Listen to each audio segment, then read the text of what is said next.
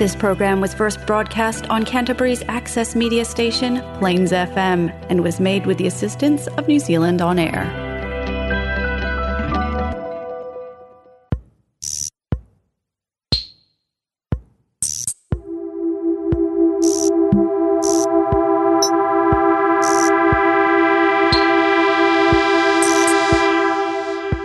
You are listening to Art, Not Science, presented by the Physics Room Contemporary Art Space, a monthly podcast of artist talks, panel discussions, and other events.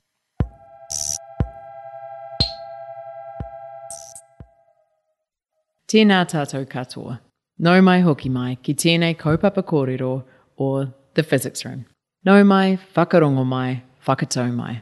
My name is Abby Kinane and I'm the director of The Physics Room, a contemporary art space dedicated to developing and promoting contemporary art and critical discourse in Aotearoa. Based in central Ōtautahi since 1996, we assist artists with resources and opportunities to enable creative and professional development and work to support the acknowledgement and understanding of contemporary art among New Zealanders. Our goal is to actively seek links between the arts and other areas of cultural production, and to involve art as a contributing voice in wider intellectual, social, and political debate. Nau mai hoki mai. Welcome to episode 39 of Art Not Science. In this episode, we'll be sharing two special events. First up, we'll be sharing an artist talk from The Moon and the Pavement, our current offsite exhibition at Ashburton Art Gallery, Hakatere. The talk introduces the work of Teresa Collins, Yukari Kaihori, Susu, and Sam Taus, whose works take a hyperlocal or extreme close-up perspective on commonplace materials and surfaces. This floor-based exhibition asks that we move with a different kind of awareness, attentive to both the everyday, earthy matter that surrounds us and to more feral, queer, or space-bound fantasies. In the second half of this episode, I'll be sharing a reading from our new publication, Heavy Trees, Arms and Legs, which launched on Thursday the 8th of September. This publication was developed following the Physics Room exhibition of the same name by Nicola Farquhar and Sorawit Songsataya at the Suter Art Gallery Te Aratoi o Whakatū in April 2021. The book contains contributions from myself, Nicola Farquhar, Gregory Kahn, Sorawit Songsataya and Rebecca Tamás, alongside graphic design by Eugene Shin, and is now available to purchase through the Physics Room's online shop and gallery. So welcome to The Moon and the Pavement. This is our exhibition space. For a little context, so the Physics Room, for anyone who's not familiar with the Physics Room, we're based in the centre of Christchurch City, and over the past, well actually perhaps right since the beginning, when the Physics Room was South Island Art Projects in the 90s, I believe part of their mandate, their core idea was about sharing art throughout the whole of Te Waipounamu and advocating for contemporary art and for the greater kind of motu. So that's something that in different ways the directors of what became the Physics Room have maintained. We've always had these off-site projects, and for myself, I've been with the Physics Room for 2 years now, so this is the second one of these projects in Te Waipounamu.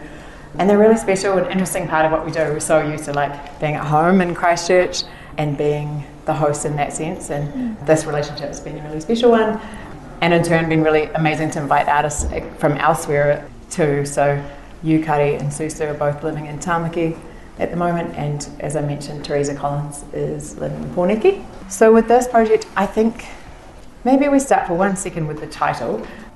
For me, what brings the works in this room together most strongly is this idea of looking very closely at something that might be very banal, very everyday, very familiar sight, and the way that that opens up a space into a side of discovery or something surreal, something imagined, something fictional, and in turn how sometimes communicating across distance or trying to relate to each other across distances, there can be a very particular type of intimacy or closeness that can come in that space. Quite a big idea, and as you'll see, these practices are quite diverse. I think those words intimacy and distance, or perhaps you could sub in like the moon and the pavement, something very intimately known, perhaps so much you don't even look at it, and something very distantly perceived like the moon. It's something about that. There are types of relationships between those two sites that I was interested in, but it's much more interesting if we talk more specifically about the work. So I might start by Maybe if we just go left to right. And I wondered if you'd like to each introduce yourselves and maybe touch on a key idea or ideas from your practice. Kia ora. I live in Tāmaki and I'm currently in my honors year of my Bachelor's of Fine Arts at Ilam. I moved to Tāmaki when I was 15 from Taiwan, and I'm from Taichung. And currently my practice is circled around the action of traveling and also the emotions that are often overlooked in this action of traveling, and the reason why people will want to leave certain things behind to explore new things. And yeah. Thank you. Hello, my name is Sam. I live in Ōtautahi. I've recently graduated from the School of Fine Arts over at Ilam. My work deals predominantly with the urban landscape. I'm really interested in infrastructure and concrete and rocks and fine material and detritus. Yeah, I'm interested in taking from observations of these spaces and making from them and making with them. Hello, kia ora. I'm Yukari and I'm based in Tāmaki Makaurau, same with Susu, and I'm just doing my first year doctorate degree at Ilam Fine Arts. And my practice in recent few years has been about very site-specific blocks, so studying the site of the exhibition space and immediacy of the environment, and making walks in response to the environment or the hyperlocality. And my research is about object and sort of like modern human world, so objectness and thingsness and how you relate to your space. Thank you. It's quite hard, just like some of a big practice. Yeah. But I thought you did amazingly. I think if we just zero in straight into the works that we see in this room, I wondered if you could each talk about what you've made, why you made it, who you made it for, maybe touch on how you made it, but what, why, and who for. So my work over here is great floor projection. It's called Remember to Dive, and the Chinese title for that is which roughly translates back to English, meaning like return, tide, dive. And for this work, I worked in 3D renderings using a game engine called Unreal Engine.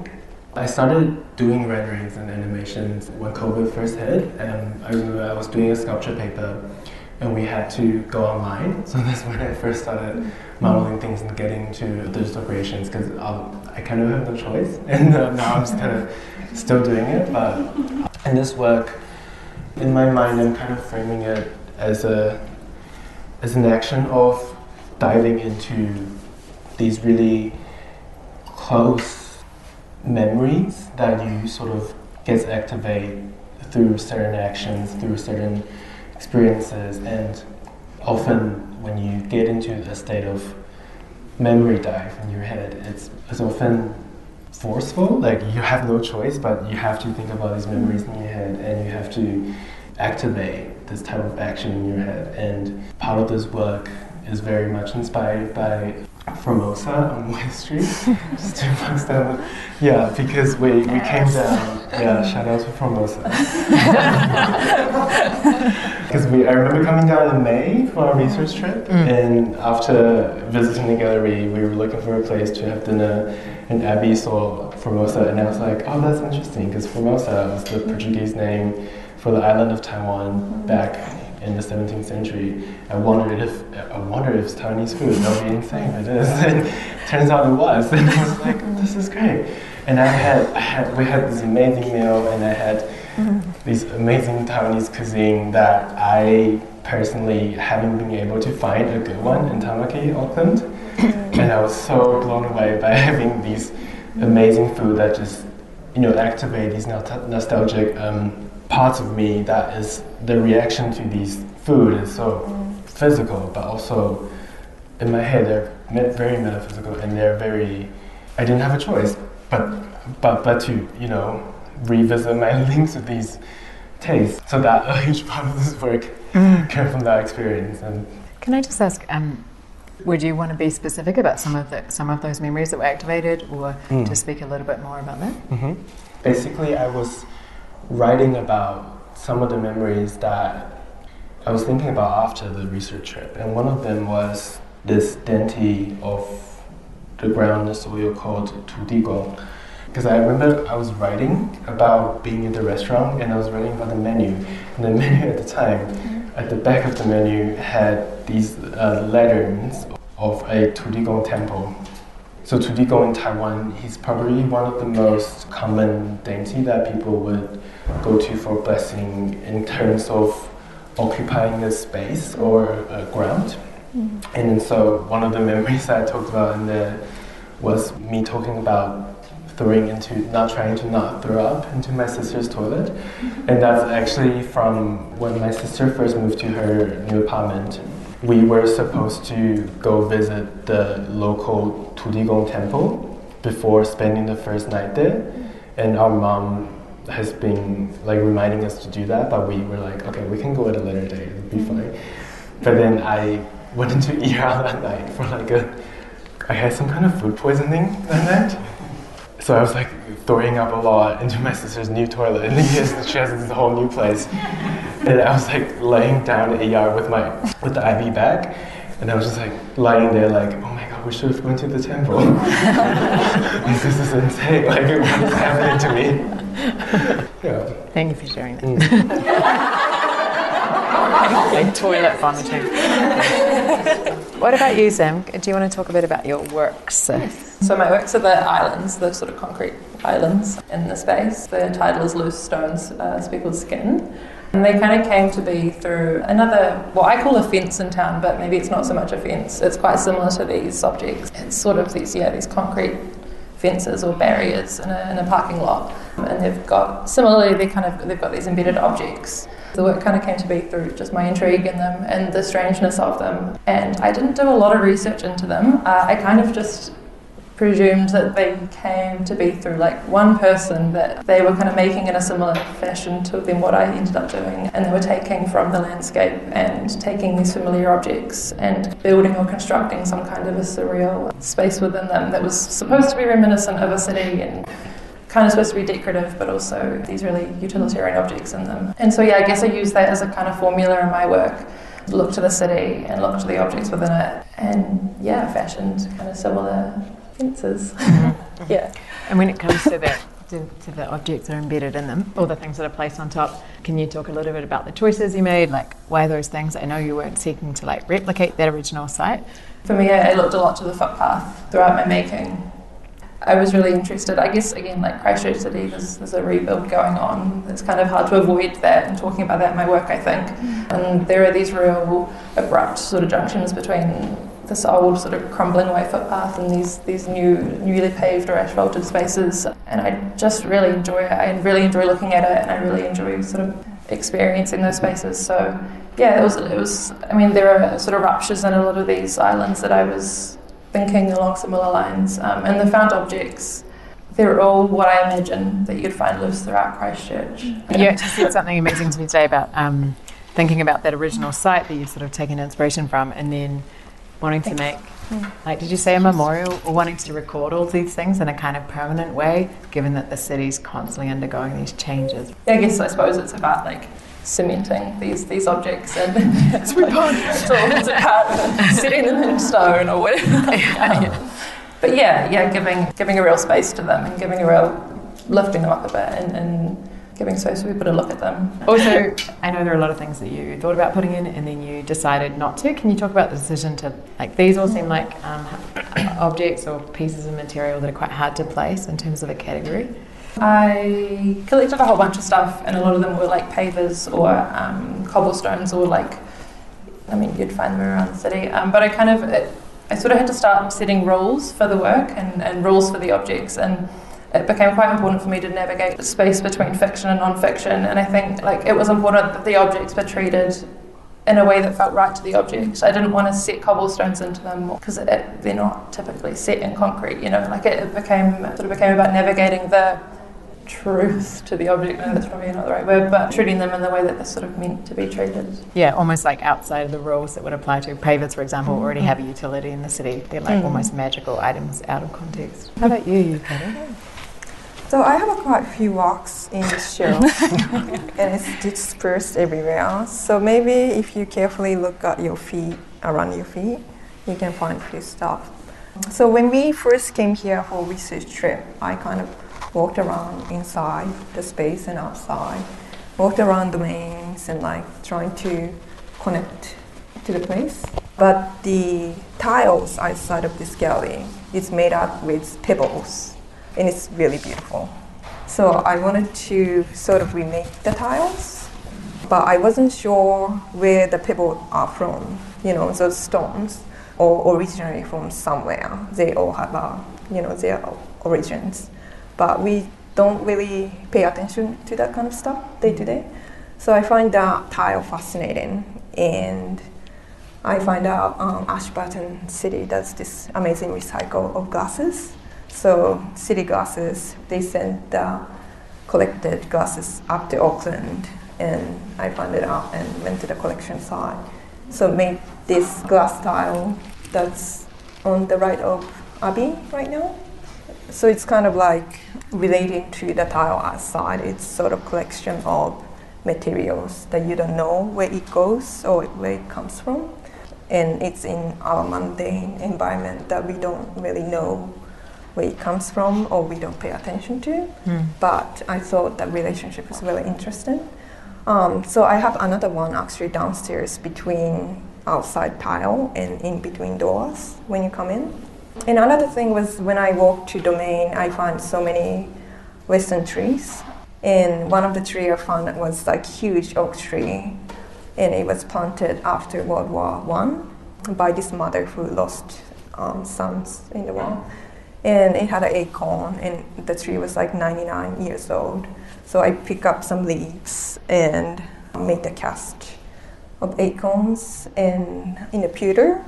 And I was like researching all these Ashburton news articles, and pewter was used to be such a precious, you know, items, and so many people bought it from Europe. So I just wanted to make some precious like acorns, like replica, and sort of like disperse it in the galleries. At the same time, I find this article about aluminium that was used to be such a new material, and they are talking about it's a future of material, and I find that quite fascinating. Oh, so when we did the research trip, we had this exhibition downstairs about agate. So this local guy was collecting. I don't know if anyone had made it to the show, but there's so many like beautiful agate. And I didn't know it was a thing in Christchurch or the Ashburton or around the river here. So I decided to make the sort of cast object of the agate. So one is original and one is sort of like the future. It's sort of playing with the time, because like material like agate is geological matter that takes 1,000 years to form. And we can just kind of pick it up and like admire it. But at the same time, it's like beyond our hands, the relationship with the time and object. So I thought it was really interesting that one material is kind of like our future, and one is really old, but it's beyond our control, and there's no way like we can get there. So I sort of play with the environment a lot. So there are other plants matters I collected from Domain and made with pewter. And and the clay tiles, as you come into this room, they are made with a recycled clay, but I collected the wood ashes from curator of Ashburton and sort of made the grays and trying to match the, you know, locality into the space. Yukari, I always felt like your work was trying to escape out the gallery. Like during that installation week, it was always like traveling out down the stairs, and then something would be outside, and it was like going back to the Domain. Yeah. Did you feel that way? Yeah, kind of. I was like, after this show, what would I do with all this like natural materials? And like, I can kind of pick it up and disperse it back into the site. Yeah. Where it comes from. So keep your eye out to see like a magnolia, aluminium magnolia growing in the Domain. And actually some of them are made out of wax. So in the process of casting, we usually need to cast wax piece. And some of the wax pieces, they have wax is melted and poured it in. And they have other organic plant matter. So it's kind of like the solid rocks afterwards have time capsule of art or the other plant matters. Mm. But I think the downstairs tile is kind of amazing for me. That I wanted to install my work in the way so that people kind of pay attention to what they don't usually pay attention to, mm-hmm. and sort of be able to actually connect to the science. Mm. Yeah. This is a funny thing, but of course Teresa isn't with us, so I just mentioned these are Teresa's works over here. The fish tank that's below, and then Kering's ring, and then Chewy, which is on the wall mm-hmm. over there. And just to speak briefly to Teresa's process, she also is this sort of scavenging artist who's walking through the streets, who's paying attention to the kinds of things which are discarded and found on the pavements. And then she, in a process which I really found this week, like, of course we had to install the work without her being present, and she's been on the phone a lot and things, so we've had heaps of guidance, but I've realised what tenderly kind of constructed objects they are. So she's found this discarded material, and then she's made, I guess you could say, mobiles or suspended sculptures, which I guess like literally elevate the materials up off the ground, but they bring them into new kind of configurations and new relationships. And I think if you look closely, you sort of see like, it's like jewels are in there. And I think it's her maybe just like asking us to reconfigure our vision as we walk through the streets, or to notice things perhaps in the way that she notices them. This work here includes one, so all the items are found, including like the fishing nylon, like everything that you can see right up to that wire, that's a board thing, but everything else she's repurposed. With one exception, she made this boy form in the ceramic in that found fish tank. To me, it's like one, it's a playful work where she, I don't know how many people know that, like the cattle troughs that you have in a rural environment, and the buoy, which shows when there's drought temperatures or the water goes too low to like activate the pump again. I think in a way, it's going to speak for Teresa, but we can always question this later, but perhaps she's thinking a little bit about the kinds of life that are supportable in a gallery. And actually, of course, there's like temperature control in here, and there's specifically things to make sure it doesn't get too moist. There's like I think up there would be checking the humidity all the time. So in a way, we had this funny conversation about the gallery trying to drink the work, like it's trying to like get the water out of here. And she's like, no, that is the work. Like you're not protecting the work. And maybe just the way that we build these environments for things to live in or to be protected and safe in, but they're actually strangely at odds with like life, or one of the necessities of life, like water. Thinking about the title and about this trip that we made together in a couple of months back. We walked into this empty space, and I don't know if you can imagine, but it's like quite eerie and quite strange when it's just an empty gallery, and we're all quite fixated with the floor and with the various surfaces in here and the kind of eeriness or bleakness of that space. And mostly we stuck to this like collective decision to make work for the floor, with a few like notable exceptions up in that corner, I think. How did that sort of unfold for you? Like it was quite a big decision that quite interesting and weird, I think, that we were like, yeah, we'll make a show on the floor. How's that kind of unfolded in your process? Feel free to be frank. I remember this conversation vividly. Like, I remember walking in, and then I looked at Yukari, and I was like, there's a carpet on the floor. Like, the space is carpeted. And we're just like a little bit scared, because we have never actually worked with carpeted exhibition spaces. Carpet, yeah. So we are like, what are we going to do? We started off as like, I remember thinking like, this is a crisis. What are you going to do this? But then we were like, okay. And then we like talked about it. And then, but then I think something changed in my head. I was like, this is a great opportunity to use the carpet. Like, I think we all sat down in the circle on the carpet and find out it's quite comfortable sitting there. And we got really familiarized with the space and like, oh, actually, this is quite nice. Yeah. Well, for me, I usually make work based on the ground, so it was quite natural to me, but I think projecting on the... Well, the projection comes from, I think it was talking about what we usually do with Yukari, Sam, and Teresa, who have a more sculpture-based practice. And then I was thinking about also using the floor to break off some of the restrictions on showing video work.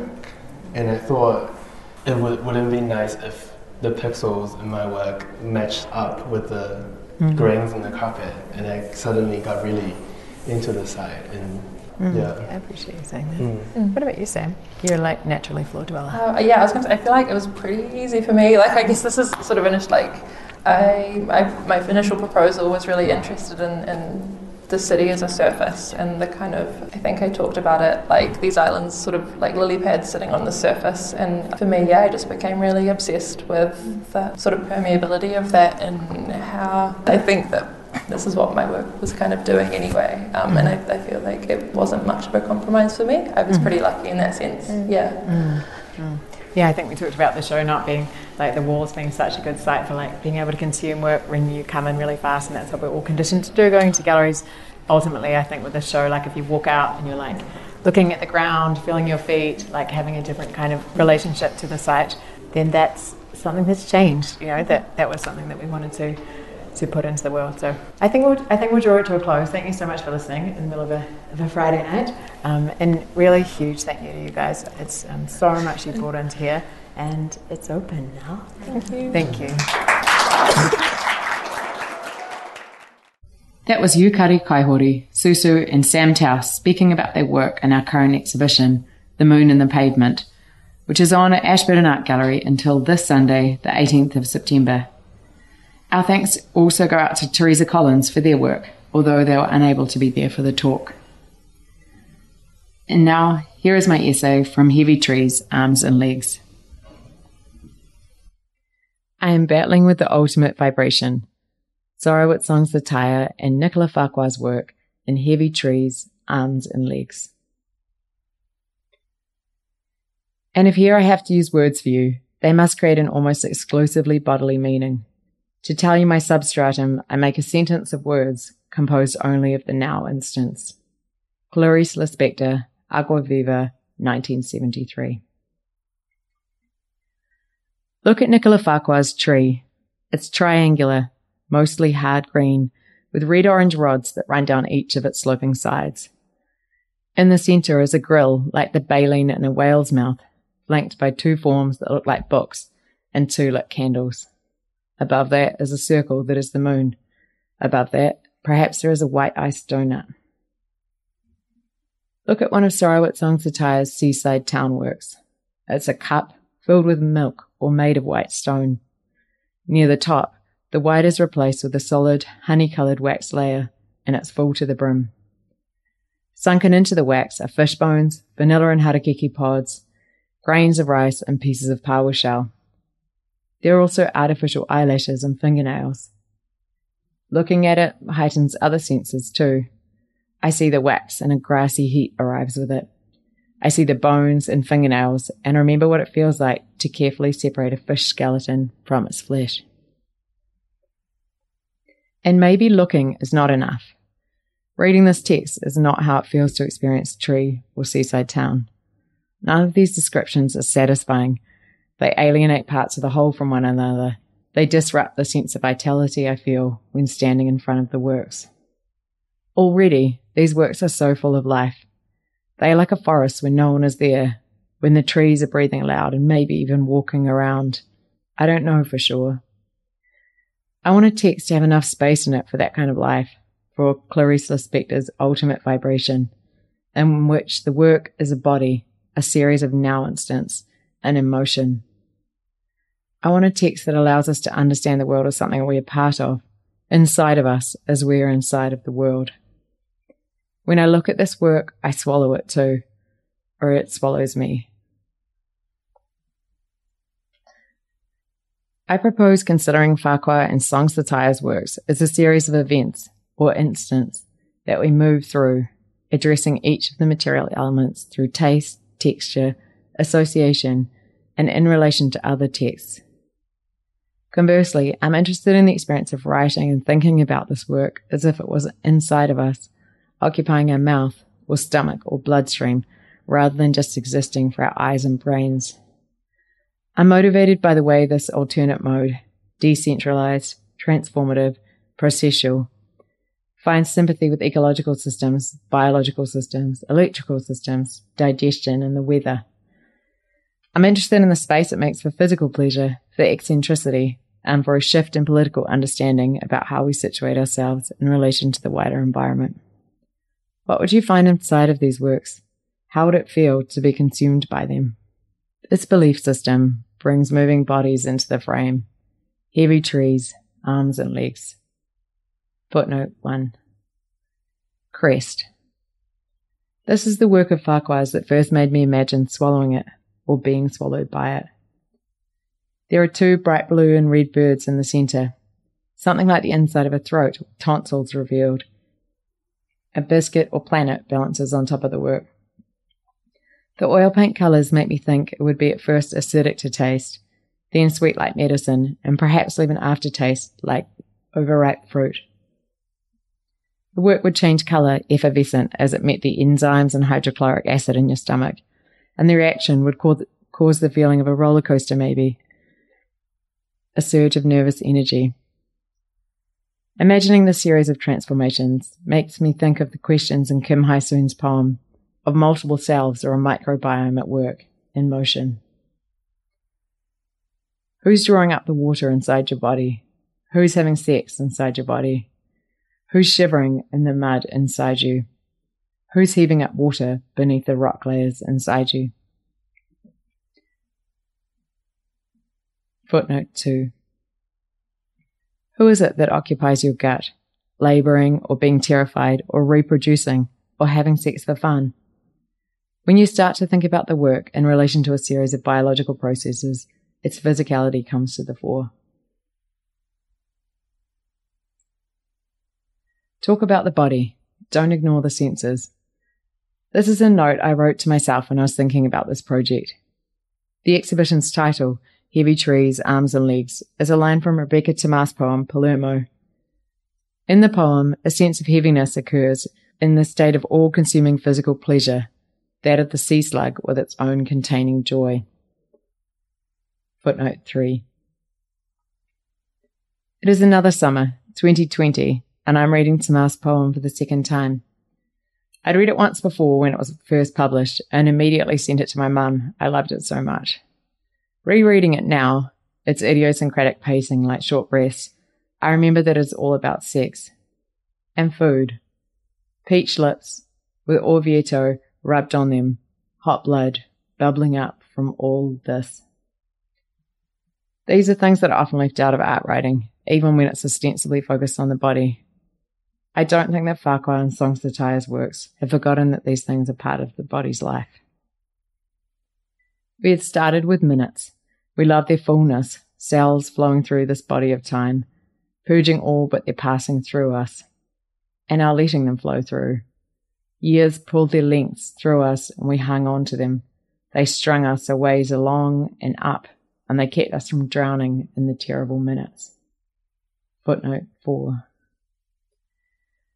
Seaside Town is 5 Wamaru stone sculptures, 3 small and 2 large.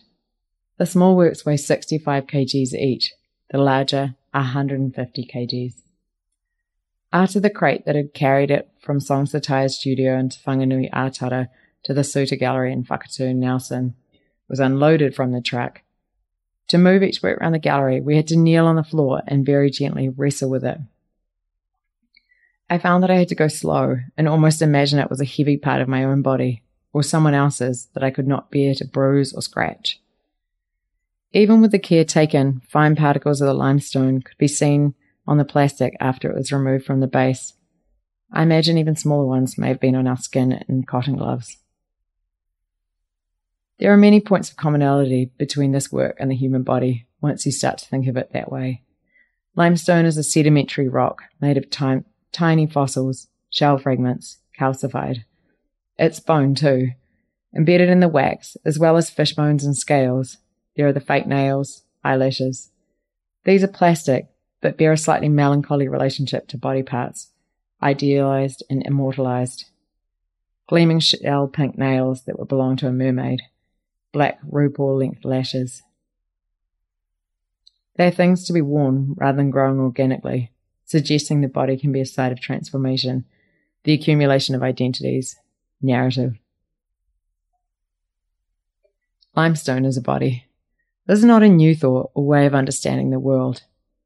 In Aotearoa, the Waitaha tribe of Te Waipounamu recognise Wamaru stone as the bones of the Atua Wahine Hinetuahuanga, particularly through a story in which she allows her back to be used as a grindstone. Footnote 5. Kōrero from Te Ga'a Maui also mentions Hinetuahuanga. Footnote 6. Songsataya brought this to my attention during their research for the project. It was part of a conversation with friend Ana Iti, whose recent work, The Woman Whose Back Was a Whetstone, 2021, also addresses Hinetuahuanga.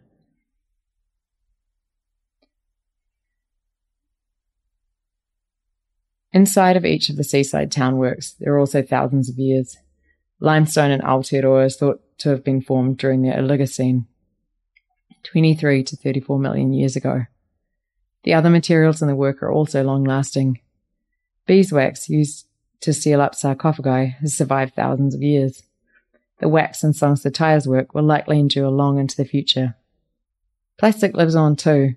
Today's fake fingernails and eyelashes will be part of the midden we leave behind. Swallow this work. I think you might taste the residual hint of crustaceans, even just slightly, like something that has been stored on a shelf with shrimp crackers. In the throat it would be coarse, rough as cruscats and gritty too. Sitting in the stomach as it digests, heavy but soluble like Disprin over time. Roughage. Would it clear out your insides like fibre? Would it go through you? Am I thinking about swallowing or being swallowed by the work? Surely something must be excreted. I think of Jory Graham's line about the way years go into our bodies, purging all but their passing through. Swallow, and I think you'll taste grief. Or mourning too. For the full minutes and the terrible ones. And the awareness that limestone is older than us all. A reason to hold on to it like an anchor, like ballast, and not like anything else at all. Just a rock. I think of Songsataya's work and I think of the fish bones. Almost translucent, strong like plastic, but fragile like matchsticks. In the work, the fish bones are a small element, almost submerged in the yolk-coloured wax, but they are also a primary narrative reference, linking the work to Songsataya's experience of visiting their uncle's cuttlefish factory on the coast in Thailand. After the Heavy Trees project, the artist made another fishbone work, a digital animation thrown onto a fan using high-density LED lights, creating a holographic effect.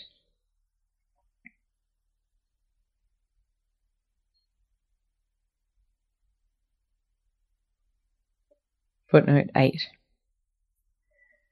In my memory of the seaside town work, this projection whirs above it somehow in constant motion, like a kite or like a ghost. For as long as we'd been speaking about this project, Farquhar had been occasionally emailing me pieces of her writing. Some of them were included in this publication. It seems to me that there's no point in making hard distinctions between these and Farquhar's paintings. That is, they too concern the body as a system, finely organised and with many points of connection with the greater biosphere. Many fruits appear, and insides are not clearly distinguishable from outsides. Often, organs are on the outside of the body, and the world of the text is shaped by the internal life of the narrator. I could assume this narrator is Farquhar, composed of fruit and vegetables, organs and liquids and gases, but there's room for more than oneself in these texts. In both Farquhar's texts and paintings, recurring motifs, eyes, moons, stomachs, wax candles, birds, strawberries, irregular geometric structures and background are deeply entangled. Plaster sculptures, often balancing on the canvases they accompany, suggest the dynamic state of all matter, the transformative possibilities of mould, melt, scab and fossil. All Farquhar's works belong to a warming and climatically unstable planet. In this work, there's also the heaviness of grief and the recognition that we live in an ecologically compromised world, that contemporary capitalism exists in blunt violation of our relationship to the earth. It's 2022 now, and last year Aotearoa had its highest temperatures on record. I don't want to write about art anymore without writing about its connection to the world in this most pressing sense. And if one was swallowed by the work? Dark, yes, but the kind of darkness in which you can see for miles, or something can. I remember Merlin Sheldrake's writing on fungi. The soil was a horizonless external gut, digestion and salvage everywhere, flocks of bacteria surfing on waves of electrical charge, chemical weather systems, subterranean highways, slimy infective embrace, seething intimate contact on all sides. Footnote 9. Tellingly, the depiction of the system immediately relies on images of other systems. Everything is in motion, and the border between internal and external is no longer relevant. I'm sitting at the table on a cool summer afternoon when everyone has gone for ice cream. I'm sitting here to write, but so content I can hardly make my fingers type. I would happily sleep or just stare out at the harbour, dark green around the edges where the trees meet the rocks. Ask myself again, why write in relation to this work at all? With Heavy Trees, Arms and Legs, I think it matters to try. While these works are complete, they also exist in relation to each other and to myriad events and processes in the wider world. Words can act as carriers for some of these relationships, articulating material anew or drawing new lines between things and us. Language has its capacity, perhaps because language is something that we embody. It's in our mouths, ears and bodies, our hands, as well as in our brains. In this sense, language, and maybe especially metaphorical language, has a way of reminding us that we are in the world only as much as we are of the world, that we are made up of our relationships. Writing in parallel to the work is one way of materializing this, and more, it makes space for trying out new ways of relating to each other. In Agua Viva, the spectre writes of the search for the exclusively bodily meaning, composing sentences by stringing together the instants which comprise physical experience. I'm drawn by this as a narrative to account for the bodily response that works like Songsataya's and Farquhar's elicit in me. Finally, I realize it's about listening too, that the ultimate vibration, or, closer to home, Te Oro o Te Ao, footnote 10, is the frequency that connects our bodies with the works, the energy that exists between us. It's not easy to put this kind of energy into words. The spectre's battle is relatable. How can I tell you about what this work feels like to experience? I can only return to the work and try. It is heavy, weighted by gravity, and there is darkness in the layering of the material sealed in between the layers of wax and stone. It is light too, with pieces like rice crackers and two pink candles or fireworks ready to ignite, fly.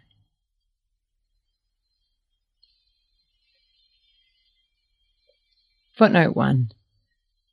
Rebecca Tamás, Palermo, London Review of Books 40, number 19, 11 October 2018.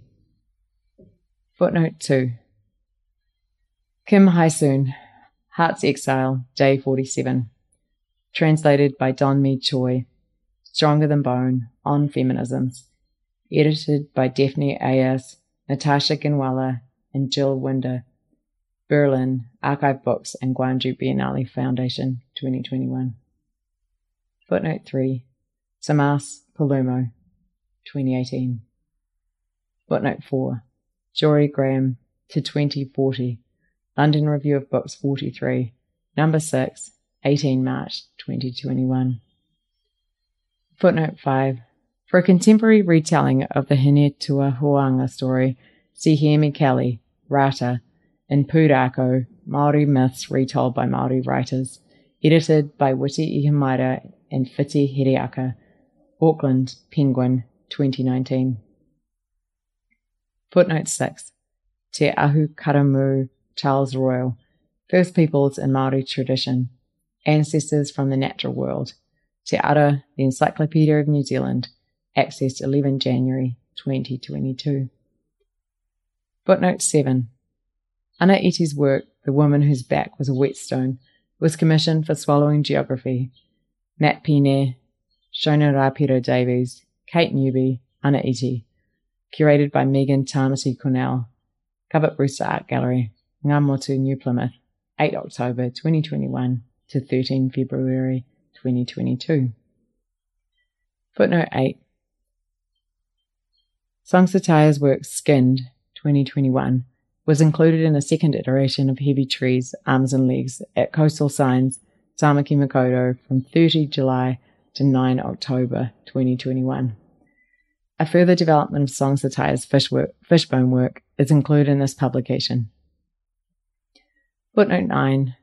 Merlin Sheldrake, cited in Francis Gooding, From Its Myriad Tips, London Review of Books 43, number 10, 20 May 2021. Footnote 10. I first heard these words, Te Oro o Te Ao, as the title of sound artist Rachel Shearer's PhD. Te Oro o Te Ao, The Resounding of the Earth, Tāmaki Makoto, Auckland University of Technology Thesis, 2018. About listening to the earth, listening with one's whole body. Shearer writes, Te Oro o Te Ao engages listening at the threshold of the audible and the inaudible, encompassing spaces and ideas that surround frequencies. A related discussion of Shearer's work can be found in Cassandra Barnett, Listen Your Way Home, Artia Journal of Māori Art, 1, 2019. A reminder that you can purchase a copy of Heavy Trees, Arms and Legs for $35 plus shipping from our online shop or in person at the Physics Room Gallery. This is also the final weekend to see Pakanga for the Lost Girl by Heidi Brickell in our gallery at 301 Montreal Street in the Art Centre's Registry Editions building, Ōtautahi. Next week, we will be opening an exhibition by Jara Wasasala, who is the 2022 Macmillan Brown Centre for Pacific Studies Artist in Residence. The exhibition will open on Friday, the 23rd of September at 6 p.m. We look forward to seeing you there. Thank you for listening. Tune in again next month on Friday, the 18th of October at 8 p.m. for our next episode of Art, Not Science. Mā te wā.